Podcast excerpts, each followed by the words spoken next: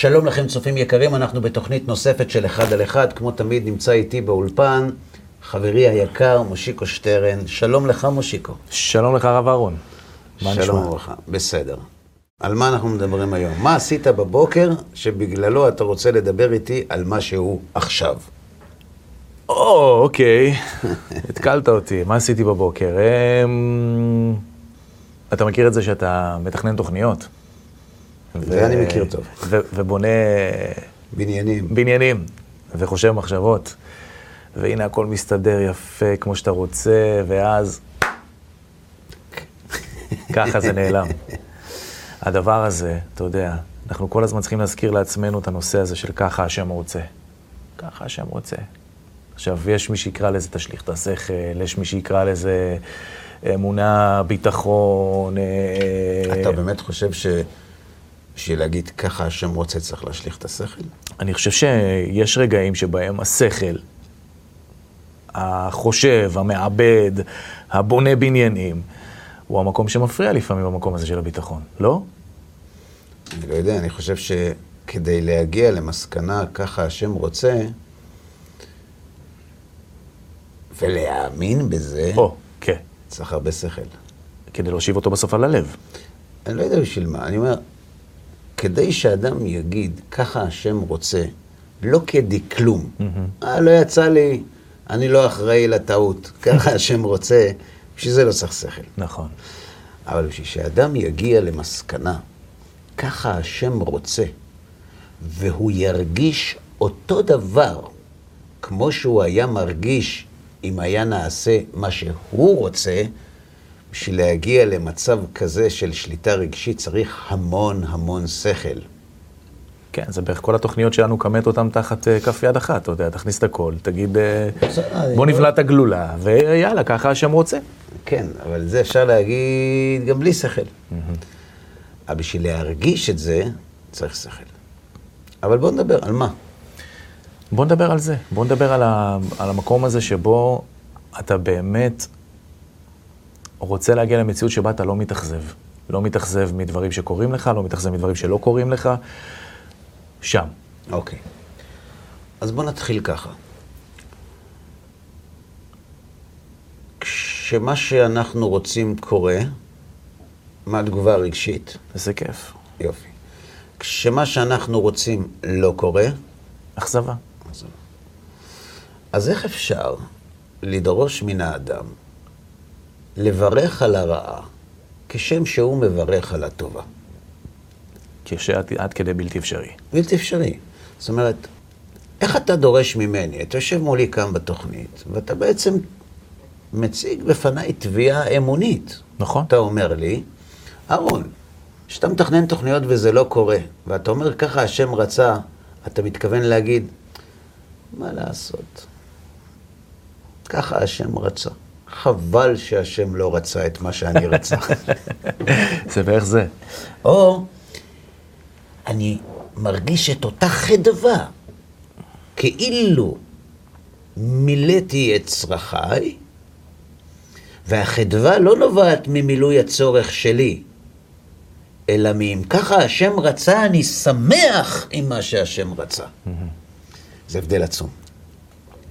אז ככה, למעשה אנחנו מדברים על כמה יסודות אמוניים שאמורים לחבור יחד כדי לאפשר לנו תיאורטית להגיע למצב הזה. תיאורטית? כמובן, כי להגיע לזה מעשית יש עוד עבודה. אוקיי. Okay. אבל קודם כל, בשביל ש... שזה יהיה אפשרי להגיע לשם, אנחנו צריכים שיהיה הקדוש ברוך הוא. שאלה. אז אני מאמין שהקדוש ברוך הוא מצוי. בחיי כן. כן. ומשגיח? כן, אני חושב שבחיי כולם, אבל כל אחד מכיר בזה. איך? ומשגיח? בחיי כן. זאת אומרת, כשאנחנו אומרים, אני מאמין באמונה שלמה שהקדוש ברוך הוא מצוי ומשגיח, זה אומר שיש בורא לעולם, והוא מנהל את המפעל. Mm-hmm. לא הוא מנהל את המפעל, רק הוא מנהל את המפעל, ולא אחרים, ואין מי שיכול להתנגד להחלטות הניהוליות של מנהל המפעל. מסכים. נקודה נוספת. אנחנו מאמינים שהשם יתברך הוא טוב ומיטיב. כן. עכשיו שאלה. כשאתה עובד במפעל, שאתה יודע כמו שיש שמש בחוץ, שמנהל המפעל הוא טוב ומיטיב וכל כוונתו בהקמת המפעל זה לעשות למושיקו טוב. ואתה עוד יודע שרק הוא מחליט פה. כן. בכל זאת, מנהל המפעל, כן. יפה. מזה אמורה להיגזר הרגשה של מנוחת נפש מוחלטת. כי מנהל המפעל רוצה לעשות לי טוב, ואף אחד לא יכול למנוע ממנו לעשות לי טוב, ויש לו אפשרות לעשות לי טוב, ואני בראש מעייניו. Mm-hmm. אז אני רגוע. לרגוע הזה קוראים חז"ל, הראשונים והאחרונים, מידת הביטחון. נכון. מהי מידת הביטחון? שואל רבנו בחיי בחובות הלבבות בשער הביטחון. מהות הביטחון היא מנוחת נפש הבוטח. כלומר, תחושת הרוגע והשלווה של האדם, למרות שחסרונו הפרטי טרם נתמלא ולא בטוח שיתמלא. והוא מצוי במנוחת הנפש כאילו מלאכתו עשויה, לזה קוראים מידת הביטחון. אוקיי. אבל אתה יודע איפה זה נכנס לי? לערעור. איפה? האם עשיתי מה שמוטל עליי לעשות? האם, האם עשיתי את כל ההשתדלות על מנת שבאמת עכשיו אני יכול להשאיר את זה בידי השם, או לכתחילה אתה אומר לי בכלל, אל תעשה. אתה מדבר איתי עכשיו על תפקידה של ההשתדלות בעולם הביטחון. נכון, אני לא מדבר אגב פרנסה, אני מדבר על הכל. אני כרגע מדבר עדיין על הגדרת הביטחון. אה, אוקיי. כי גם זה לא פשוט, וזו תורה שארוכה מארץ מידה ורחבה מני ים. מהו הביטחון הזה? שמי שיש לו אותו, נפשו נמצאת במנוחה. צא לרחוב. הרמב"ן כותב, רבנו משה בן נחמן עליו השלום, שמידת הביטחון היא המראה של האמונה בחיי המעשה. כלומר, אנחנו יכולים, מושיקו, להסתובב בעולם ולהרגיש שאנחנו המאמינים הכי גדולים, ואיפה האחרים ואיפה אנחנו, אני, אני, אין עוד מלבדו, אני מאמין, אני, הכל בידיים, ממש באמת חווה את האמונה. Mm-hmm. אומר הרמב"ן, אני לא מתרשם מזה. בוא נבדוק את לחץ הדם שלך כשדברים לא מסתדרים. זו האמונה שלך. האמונה היא דבר ארטילאי, מופשט, היא נמצאת במחשבה, אי אפשר לכמת אותה, למדוד אותה, לשקול אותה, אי אפשר. אתה רוצה? יש דרך. ההשתקפות של האמונה בחיי המעשה, זו מידת הביטחון. כך כותב הרמב"ן. אוקיי. Okay. עכשיו, אם תצא לרחוב ותשאל אנשים, איך אתה מסביר את מידת ה... מה זה ביטחון בהשם? תשמע כל כך הרבה דעות. נכון. עכשיו, אם הביטחון הוא ביטוי לאמונה, ויש כל כך הרבה דעות, אז זה יכול להיות שכל האמונה שלי היא אשליה, כי אני לא באמת מאמין. כי אם הביטחון הוא ביטוי לאמונה, ואני בכלל לא יודע מה פירוש ביטחון, איך אדע אם אני מאמין אמיתי או לא? נכון. לכן קודם כל צריך להגדיר את מידת הביטחון. וגם זה, כידוע, נתון ל. לא פשוט. נכון. דוגמה, לא לפי הסדר ההיסטורי. החזון איש כותב. כן. החזון איש מפורסם. הוא כותב בספרו אמונה וביטחון, שיש טעות שנתאזרחה בלב רבים בעניין הביטחון. שהם חושבים שהביטחון זה שהקדוש ברוך הוא יעשה את מה שאני רוצה. ואני כל כך בטוח שהשם יעשה את מה שאני רוצה, שאני רגוע. אני לא לחוץ בכלל. מי אתה שתחליט אם אני אתקבל לעבודה? אם אני רוצה להתקבל לעבודה, אני בטוח שזה בידי שמיים, והשם יעשה את מה שאני רוצה. מה שאני רוצה? כן. אוקיי. נשמע לי לא ביטחון. למה? כי זה, מה זה, זה, ביטחון, זה ביטחון שכאילו יש פה מישהו עם... הביטחון הוא שהשם עובד אצלי. כן. אבל זה מדרגה לכאורה. אתה חושב שזה מדרגה? בטח. נשמע לי כמו... כי אדם שבטוח... מדרגה נמוכה מאוד. ש... בסדר, אבל שאדם בטוח שהשם יעשה את רצונו, השם נמצא בחיים שלו כל כך, שהוא רגוע למרות שלא נתמלא עדיין חסרונו, כי הוא בטוח שהשם מחליט בעולם, והשם יעשה את מה שאני רוצה, אז הכל בסדר. ויש לו מידת סבלנות לחכות לעצמם, כן, כן, אה, הוא אוקיי, מחכה. סבבה. אומר החזון איש, זה לא אמון, זה לא ביטחון. השם לא עובד אצלנו. מי אמר לך שהשם יעשה את מה שאתה רוצה? שהרי אתה סומך על העתיד, וכיוון שהעתיד לא מוכרח ולא מוכרע, לכן כשאתה בטוח איך ייראה העתיד, אתה שולל את יכולת הבחירה, והביטחון הזה מתנגש עם יסוד הבחירה החופשית, ולכן הוא לא נכון. אוקיי. אז מה זה הביטחון? הביטחון, אומר החזון איש, זה שהאדם הזה בטוח שאין דבר שקורה בעולם במקרה.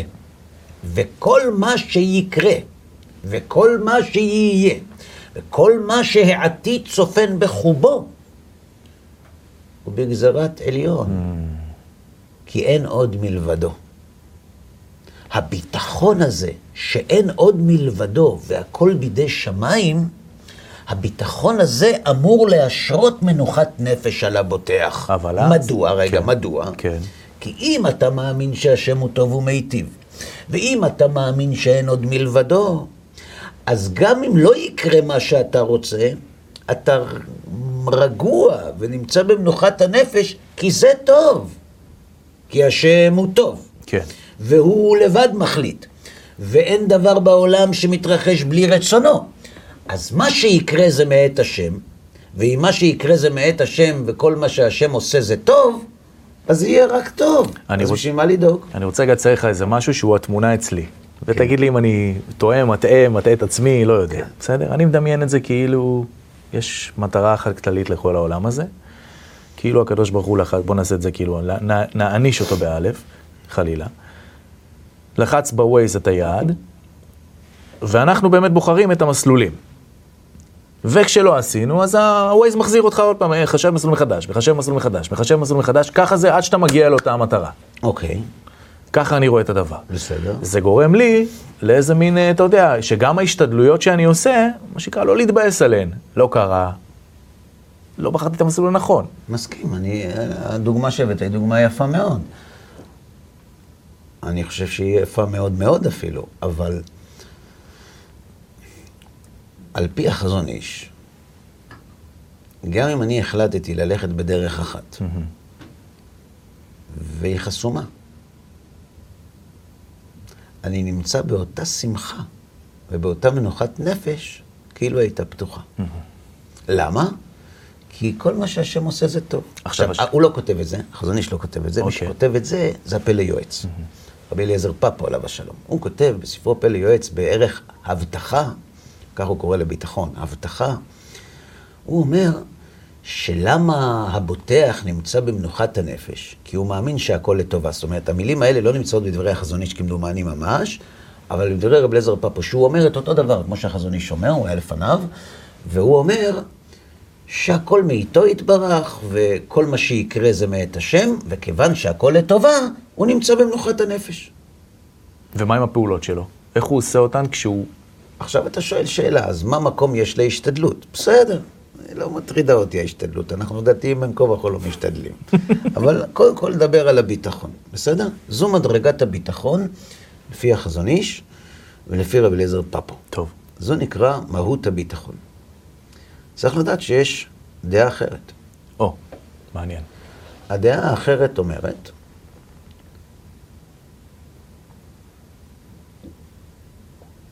שיקרה מה שאני רוצה.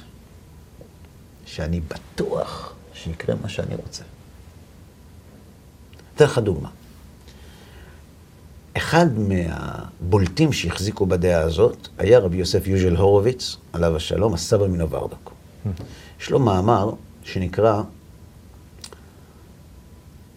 דרכי הביטחון, בספר שנקרא מדרגת האדם, שהתלמידים שלו כתבו וערכו מתוך שיחות שהוא נתן להם. הסבא מנוברדוק מספר על יהודי אחד, שזה כנראה היה הוא, שישב בתחנת רכבת, סיפור מפורסם.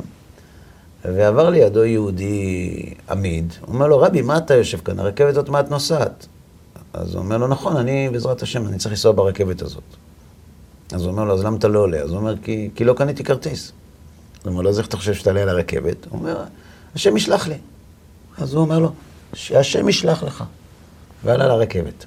עכשיו, הרכבת כבר אוטוטו מתחילה לזוז, והוא רואה את הרב יושב שם בדד עם עצמו, ומחכה להוא שהשם ישלח לו להעלות אותו לרכבת, והוא רואה שהשם לא שולח.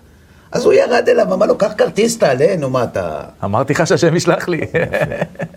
אז הוא שואל את הרב, תגיד לי, מה, מה חשבת שיקרה? מה, שהשם ישלח לך? אז הוא אומר לו, הנה שלח. ואתה מה? כן, זה הסיפור שהסמי נברדוקה מספר. אז בעצם תפיסת עולם שבאמת אומרת, שונה לחלוטין. כוון. למטרה, היא תבוא. היא תבוא, היא תבוא. ויש דעות, כך כותב כמדומני גם הרב מבריסק, שעצם הביטחון שזה יקרה, גורם לדבר לקרות. וואו. ככה הוא כותב. זאת אומרת, יש דעה כזאת. אני מאוד אוהב. את זה. זה, כן, זה... זה מניע לפעולה בצורה מדהימה. כן, זה... כן, אנחנו מאוד אוהבים את הדעה הזאת. כי אנחנו לא אוהבים להתאמץ. לא, לא רק שלא, אה. אתה, יודע, אתה, אתה יכול להתאמץ, אבל להתאמץ ולדעת שאתה הולך להגיע למטרה, כי יש לך ביטחון בזה שאתה תגיע למטרה, כי אתה בהשגחה. הבעיה היא שמי שבטוח בזה, ההשתדלות היא עול עליו. כי הוא הרי יודע שההשתדלות לא תקבע כלום. כן? בטח. כי אם אני רוצה שזה יקרה, ואני בטוח שזה יקרה, זה יקרה, בשביל מה אני צריך להשתדל? אני צריך לקנות כרטיס? בשביל מה צריך לקנות כרטיס? וזו דעה שעליה כותב רבי אברהם בן הרמב"ם, שמי שמחזיק בשיטה הזאת, שהשם יעשה את מה שהוא רוצה, הוא כותב דברים חריפים, הוא כותב שזה חילול השם. וואו. כי אם לא יקרה, אז אתה... אז מה יגידו? הנה. הנה. זה לא קרה, זה ביטחון לא שווה כלום. מה עונה על זה מי שסובר את הדעה הזו? אני לא מצאתי מישהו שעונה על זה ישירות, אבל uh, מסתבר שהוא יאמר שזה נכון מה שאומר רבי אברהם בן הרמב"ם, אלא כיוון שמי שבוטח בהשם קורא מה שהוא רוצה, אז מה שרבי אברהם בן הרמב"ם אומר, לכתחילה לא. לכתחילה לא יקרה, אז אין מה לדאוג, לא יהיה חילול השם. כי זה יקרה. זאת אומרת, אם זה לא יקרה, באמת יהיה חילול השם. כן. אבל זה לא יקרה. זה- מה זה- שאני רוצה יקרה, אז לא יהיה חילול השם. זאת אומרת, יש גם דעה כזאת. כן. הפוכה לגמרי. אבל- אגב, כן. החזון איש מביא את האפשרות הזאת. וגם רבי אברהם בן הרמב"ם, אני יכול לנסות רגע לעשות איזה מחשבה קלה איתך? בטח. מאוד יכול להיות שהכוונה פה מאחורי ה... מה שאני רוצה יקרה, זה כשמה שאני רוצה יקרה הוא לטובה. ו... בוא, כי, אתה יודע, מה שאני רוצה יקרה, אני גם יכול להיות גדול השודדים, ומה שאני רוצה יקרה, לא? תראה, אנחנו יכולים לעגל פינות. מה שאני רוצה יקרה. לטובה, לא לטובה, מה שאני רוצה יקרה. כמובן שאדם רוצה שיקרו דברים, הוא בטח בדרך כלל רוצה שדברים יקרו לטובה. אבל העיקרון הוא שהביטחון שלי הוא שהקדוש ברוך הוא יעשה את מה שאני מבקש ממנו. וזה ביטחון. אל תדאג, זה יסתדר. זה יסתדר, אל תדאג. השם יעזור, זה יסתדר. הוא קובע. מי קובע? בעל הבית קובע? הוא קובע. הרופאים קובעים, השם קובע. אתה באמת יכול לראות אנשים שנסיבות החיים הובילו אותם לבטוח רק בהשם, לא כי הם היו במדרגה הזאת, אלא כי לא הייתה להם אפשרות אחרת. וזה בדרך כלל קורה במצבים קשים שידם של בני אדם קצרה מלהושיע. נכון. ואז כשלא קורה מה שהם היו בטוחים שיקרה כי הם בוטחים בהשם, נגרם חילול השם שעליו מדבר רבי אברהם בן הרמב"ם. זאת אומרת, העסק לא פשוט בכלל.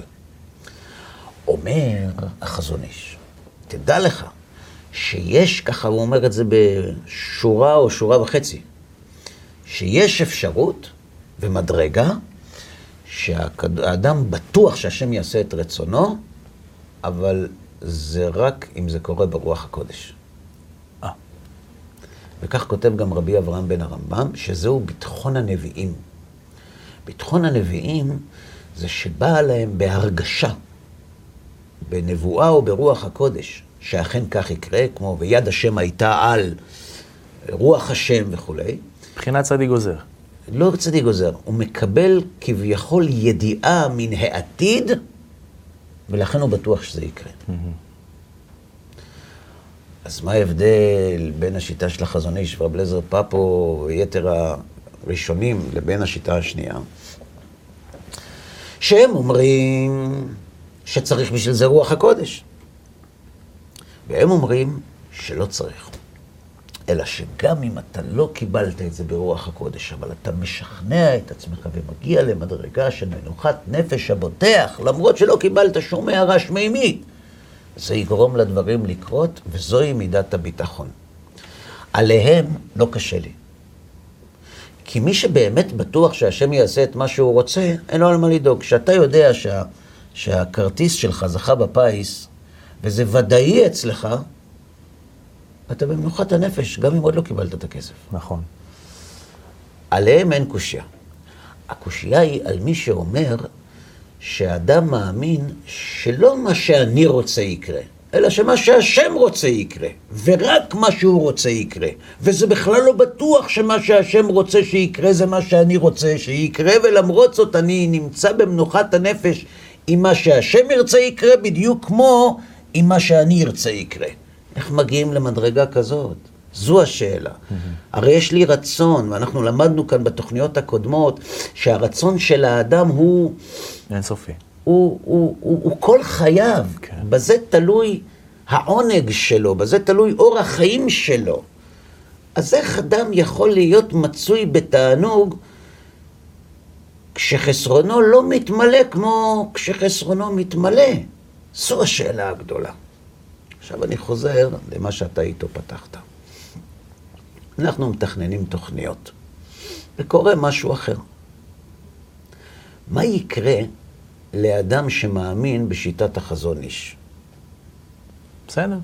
זה מה שהשם רצה, נכון. מצוין, אני שמח, ריבונו של עולם, במה שאתה רוצה. מה יקרה לאיש השני? שוב, כנראה אם הוא לא במידה האיש שאתה מדבר עליה, שזה באמת סוג של רוח הקודש, או אכזבה קשה מאוד. נכון. מאוד. ואם הוא כן במדרגה הזאת? לא אז הוא לעולם לא יתאכזב. אתה חושב שהוא לא יתאכזב? בטח, כי יקרה רק מה שהוא רוצה. כן? ככה. אז כן. אם ככה, אז אנחנו בבעיה קשה עם כל הנושא של ציפייה לגאולה. רגע, חכה עם הציפייה לגאולה. זאת אומרת, אנחנו צריכים לשאול את עצמנו, איך אנחנו יכולים להגיע למדרגה של מנוחת הנפש? שהאמונה נותנת לנו את הדיבידנד הזה, לא רק בשכל, שהיא באה לידי ביטוי גם בהתנהלות היומיומית שלנו, ברמת לחץ הדם שלנו, ברמת העצבים הרגישים שלנו. אוקיי. איך מגיעים לזה? הרי אם אנחנו מאמינים שהוא מצוי ומשגיח, ואם אנחנו מאמינים שהכל לטובה, וזה באמת נכון, אז למה אנחנו לא נמצאים במנוחת הנפש הזאת? זו השאלה. נכון.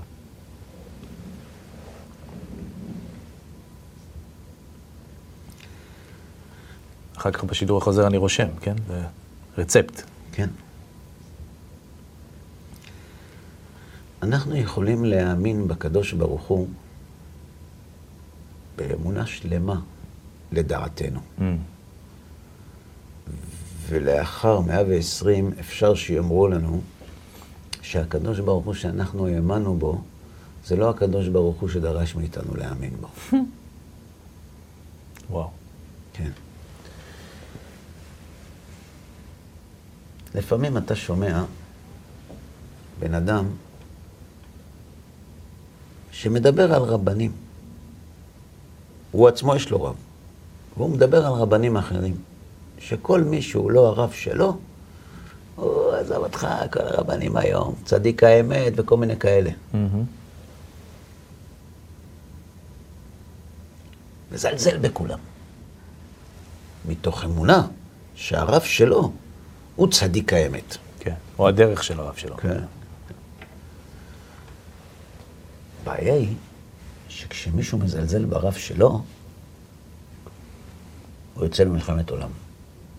עם מי? עם מי שמזלזל ברב שלו. אה, ואני שואל שאלה, הרי אתה... בטוח. מזלזל ברבנים אחרים. כן. אז למה אתה כל כך כועס שאנשים עושים לך את מה שאתה עושה לאחרים? Mm-hmm. דוגמה, כשהשכן מניח את הזבל ליד הדלת, ואנחנו יוצאים מהבית, אנחנו מתרכזים. זה חוסר דרך ארץ, חוסר נימוס, אנשים חושבים רק על עצמם. שם את זה מחוץ לבית, שיסריח לאחרים, נכון? וכשאנחנו שמים את הזבל מחוץ לדלת, ומישהו בא להעיר לנו, הוא אומר, מה קרה? פעם בעשר שנים שמתי את זבל מחוץ לדלת, מה קרה? הייתי בדרך לרדת, שמתי את זה מחוץ לדלת, שתהיה ספונג'ה, מה קרה? מה הלחץ? מה העין הצרה הזאת? מה ראות הלב הזאת? תעביר. לא מבין אותך. אתה בעצמך מעיר לאחרים. אז למה כשמעירים לך אתה כועס? אז אם לא היית מעיר לאחרים והיו מעירים לך והיית כועס, נו, עוד אפשר לדון אותך, לזכות. אבל איך אתה לא זוכר כשמעירים לך שאתה מעיר לאחרים? תשתוק, תגיד, טעיתי. תמחוק את זה מהדיסק, תכניס את הזבל הביתה. או ברמזור. כשמישהו עוקף אותנו ברמזור ומשאיר אותנו לראות את הירוק של הרמזור הבא, איזה אנשים, איזה... הם חושבים רק על עצמם, איזה... מה, אנחנו לא היינו יכולים לעשות ככה? עומדים בתוך, אנשים ישרים, אנשים טובים אנחנו. תגיד, אף פעם לא עשית את זה? כשאתה עומד בתור בסופר, ופתאום בא מישהו מתוך האדמה, הוא אומר לך, אני לפניך, אתה שואל אותו מאיפה? אז הוא אומר, אתה רואה את העגלה פה? היא שמרה לי את התור. אתה מה זה כועס, נכון? אף פעם לא עשית את זה. תמיד, או ברמזור, או בעגלה, או בזבל, תמיד. אתה תמצא את המקום הזה. תמצא את אותו מקום שלעצמך אתה סולח ולאחרים לא. אוקיי. המוסר הכפול הזה, איפה הוא בא? מאיפה הוא בא? מהנושא שאנחנו מדברים עליו. באמת? כן, איך זה קשור? קשור מאוד. כשאדם מזלזל ברבנים של מישהו אחר, מה זה אומר על הרב שלו? אני אגיד לך. שלא לימד אותו, שלא עושים את זה. מה? הוא לא רב שלו, אלא? הוא רב כי הוא שלו. אה. יפה. זאת אומרת, אם הרב הזה, שהיום צחקתי עליו, מחר אני אחליט שהוא רב שלי, הכל ישתנה. ברור. כי הוא נהיה שלי. נכון. זו, סליחה על הדוגמה, זו קבוצת הכדורגל שלי. לכן כל מי שיגיד עליה מילה לא טובה, יגיד, "אה, אתה מדבר, אתה יודע, ואם הם לא מצליחים, אז יגיד, שמע, יש פה פוטנציאל, תכף תראה. נכון. ואם הוא החליט להפסיק להיות אוהד שלה, הוא יצטרף למקהלה. יש אנשים שהם מקשיבים לרב שלהם לא כי הוא הרב שלהם, כי הוא מדבר אליהם. מה? כי הם החליטו שהוא הרב שלהם. איך עושים את זה? זה לא משנה. הוא מספיק מכובד, שאם אני אגיד שהוא הרב שלי זה יכבד גם אותי, אה. אז הוא הרב שלי. הוא הרב שלי לא בגלל שהוא רב, הוא רב בגלל שהוא שלי. וכשהוא לא יהיה יותר שלי, הוא לא יהיה רב, אני ארדוף אותו עד חורמה. כל הרבנים האחרים לא נחשבים כי הם לא שלי, לא כי הם לא נחשבים. בגלל שהם לא שלי, הם לא נחשבים. כשהם יהיו שלי, הם יהיו נחשבים. אז תגיד לי אתה, מושיקו, מי פה הרב ומי התלמיד? הכל הפוך. כשהרצון שלי במרכז, כל מי שמשרת את הרצון שלי הוא טוב. אם זה אשתי, אם זה הילדים שלי, אם זה בעל הבית שלי ואם זה הרב שלי, ותסלח לי, אם זה הקדוש ברוך הוא שלי. כיוון שהקדוש ברוך הוא שלי, אז הוא הקדוש ברוך הוא שלי. אתה רוצה דוגמה? מוסר. אנחנו יכולים לתבוע תביעה מוסרית, תביעה מוסרית ממישהו, שאותה אנחנו לא טובים מעצמנו. כן. כי כל תכלית המוסר זה לשרת את הרצון שלי. אז כשהמוסר משרת את הרצון שלי, אני תובע ממך להתנהג על פי האמות מידה המוסריות האלה. וכשהמוסר הזה מרוקן את הרצון שלי ומונע ממנו להתמלא, אני מתעלם ממנו, כי אל תשכח, המוסר נועד לשרת את הרצון שלי, לא הפוך. וכך אנחנו מגיעים למידת הביטחון. מי שהרצון שלו הוא המרכז, כל עוד הוא מאמין שהשם עובד אצלו ויעשה את רצונו, ואם זה לא קרה עכשיו, זה רק בגלל שאולי אני לא בסדר, אבל כשאני אהיה בסדר הוא כן יעשה את מה שאני רוצה, הוא מאמין בקדוש ברוך הוא. אבל מה יקרה אם הקדוש ברוך הוא יגיד לך, חשבתי על מה שביקשת, לא מתאים לי. לא רוצה לעשות את מה שאתה רוצה. מה אז הוא יגיד לו? אז הוא יגיד לקדוש ברוך הוא, הוא יהיה כופר. הוא יהיה כופר. אוקיי. אתה יודע מי מגיע למצב שלא משנה מה יקרה במציאות, הוא במנוחת הנפש? מי שהרצון שלו מבוטל הרצון של הקדוש ברוך הוא. יפה. שרצוננו לעשות רצונך. שבטל רצונך מפני רצונו. מי שהרצון של הקדוש ברוך הוא, זה הרצון שלו. ריבונו של עולם, אני שלך ומחשבותיי שלך. אני רוצה, רצוננו לעשות רצונך. אני רוצה את מה שאתה רוצה. כשמישהו רוצה את מה שהשם רוצה, הוא במנוחת הנפש. ממה נפשך? אם יקרה מה שאני רוצה, מצוין. ואם יקרה מה שהשם רוצה, לא פחות מצוין. אז הכל בסדר. כן. זאת אומרת, כדי להגיע לביטחון אמיתי, אדם צריך להגיע למצב שרצון השם נמצא במרכז החיים שלו ולא הרצון שלו. לכן כותב הרמב"ן שכל הבוטח מאמין ולא כל המאמין בוטח. כל הבוטח מאמין. ולא כל המאמין בוטח. פירוש, אדם יכול להגיד שהוא מאמין, אבל הוא לא בוטח בהשם. כי כשנעשה מה שהוא לא רוצה... יש עץ, כן. אבל אין פירות. כן, כן. אבל אם יש פירות, חייב להיות עץ. אם יש ביטחון, אם יש מנוחת נפש לבוטח, חייב להיות שתהיה אמונה שהוא מאמין בקדוש ברוך הוא. כי אם לא, במה אתה בוטח? הביטחון הוא מראת האמונה. מה זו האמונה? אמונה זה לא שאני מאמין בקדוש ברוך הוא. רב זה לא שיש לך רב. הרב זה מישהו שאתה מבטל את דעתך בפניו. הוא לא רב כי הוא שלך. הוא לא חס ושלום, הוא לא אשם כי הוא שלך. הוא אשם ולכן אתה שלו. הוא הרב שלך ולכן אתה בטל אליו. ומי שמגיע למדרגה של בטל רצונך מפני רצונו, יש לו ביטחון בהשם. כי לכל אחת מן השיטות הוא נמצא במנוחת הנפש. נכון. השאלה היא רק איך מגיעים לזה. נכון. בסדר. אבל הביטחון תלוי בהעמדת רצון השם במרכז ולא רצוני. אוקיי. רגע, שנייה, עוד דבר אחד. מחילה שאני חותך אותך. כשרצון השם במרכז ואני מתמזג ברצון השם, הרצון שלי מתמלא בכל מקרה. ברור. אין נכון? ספק, ברור. יפה. אז אם אנחנו רוצים להגיע למצב שהרצון של הקדוש ברוך הוא הוא הרצון שלנו, אנחנו צריכים לאהוב את השם. ולכן הקדוש ברוך הוא ברא בבני האדם משהו שלא קיים בבעלי חיים, שהוא. אהבת איש ואישה. Mm. אהבת איש ואישה היא הרגלת הנבראים למזג את רצונם ברצון של מישהו אחר. כן. זה מחנה האמונים הפרקטי. נכון. ולכן, מי שהוא לא נשוי, הזוהר אומר, הוא פלגה דגופה, הוא אדם חצוי. למה? הוא לא יכול להגיע אל תכליתו. השם, כן. שתכליתו היא ביטול רצונו מפני רצון השם, שמתאפשר רק על ידי ואהבת את השם אלוהיך. לכן נתנו לנו אהבת איש ואשתו, ואהבת לרעך כמוך, ואהבת את השם אלוהיך. זאת אומרת, אדם שרוצה להיות בעל ביטחון, צריך להגיע לאהבת השם. אהבת השם תביא אותו למיזוג רצונו ברצון השם. וכשמיזוג רצונו ברצון השם יתבצע, רצון השם יהיה הרצון היחיד בחייו, ואז כל מה שהשם ירצה זה טוב בשבילו, ואז הוא במנוחת הנפש. עכשיו על מה אתה רוצה לדבר? לא, באמת. זה, זה נקרא drop the mic.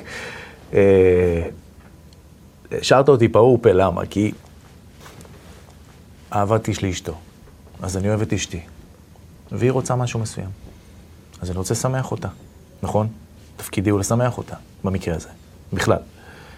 ואני עושה את כל ההשתדלות כדי לשמח אותה. והנה זה קורה, ורוקם עור וגידים, וזה מצליח, ואנחנו... ואז זה לא קורה. ואז נכנסת ההלקאה העצמית. כי הרי באתי לשמח את אשתי, באתי לעשות מעשה טוב. וזה לא קרה בסוף. ועשיתי את כל ההשתדלויות מבחינתי שאני יודע לעשות. ואז אתה מתחיל לפשפש במעשיך. אולי לא התפללתי מספיק על זה. על מה? על מה שרציתי שיקרה. בשביל לשמח את אשתי. למה אתה צריך להתפלל? תנסה עוד פעם. למה צריך להתפלל על זה?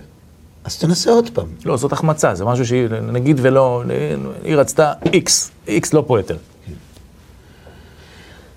אז מה השאלה? אז מה? אז אני פה בפלונטר, כי מצד אחד, אני בא לעשות רצון השם. הרי את כל מטרת העל של הדבר שהלכתי לבצע, המשימה שהלכתי לבצע, היא לא הייתה לטובתי האישית. אולי בסוף כן, כי תהיה לי מנוחת הנפש גם כשיש לי בית עם שלום בית, נכון? אבל יצרתי מציאות שבה אני רוצה לשמח את אשתי. לא קרה בסוף. זאת אומרת, היא גם לא שמחה מזה בסוף. היא רואה את ההשתדלות, היא, תודה, נשמה, אתה מקסים, אתה זה, אתה לא קרה, הכל בסדר, היא בוטחת בהשם. היא- אני אתה... לא, אבל אני פשוט לא רוצה את זה. כן. זה לא מה שאני רוצה. או, או לא, או, או, או, אתה רואה את המידת אכזבה אצלה, אתה רואה שזה... למה היא מתאכזבת? ממה היא מתאכזבת? כי היא, רצתה משהו מסוים. סתם, לא אני נתתי דוגמה, כאילו היא לא כן. רצתה את מה שאתה התאמצת בשבילו, היא רצתה משהו אחר. לא, הפוך, היא רצתה מאוד את מה שהתאמצתי בשבילו, מה שהתאמצתי בשבילו לא קרה. אה, לא הצליח. לא הצליח. אז אם אתה מסתכל כלפי עצמך, כן, אתה צריך להיות מאושר. כן. אתה צריך להיות מאושר כי הוכחת לעצמך שאתה אוהב את אשתך. יפה, מקסים. זה שזה לא קרה, כי זה לא בידיים שלך. אבל אתה נמצא במדד רצון אשתך מול רצונך, עשר כמו שזה היה קורה. אוקיי, אצל הקדוש ברוך הוא בנמשל זה קצת אחרת. תסביר. מחשבה טובה, הקדוש ברוך הוא מצרפה. למעשה. הקדוש ברוך הוא לא צריך מאיתנו כלום.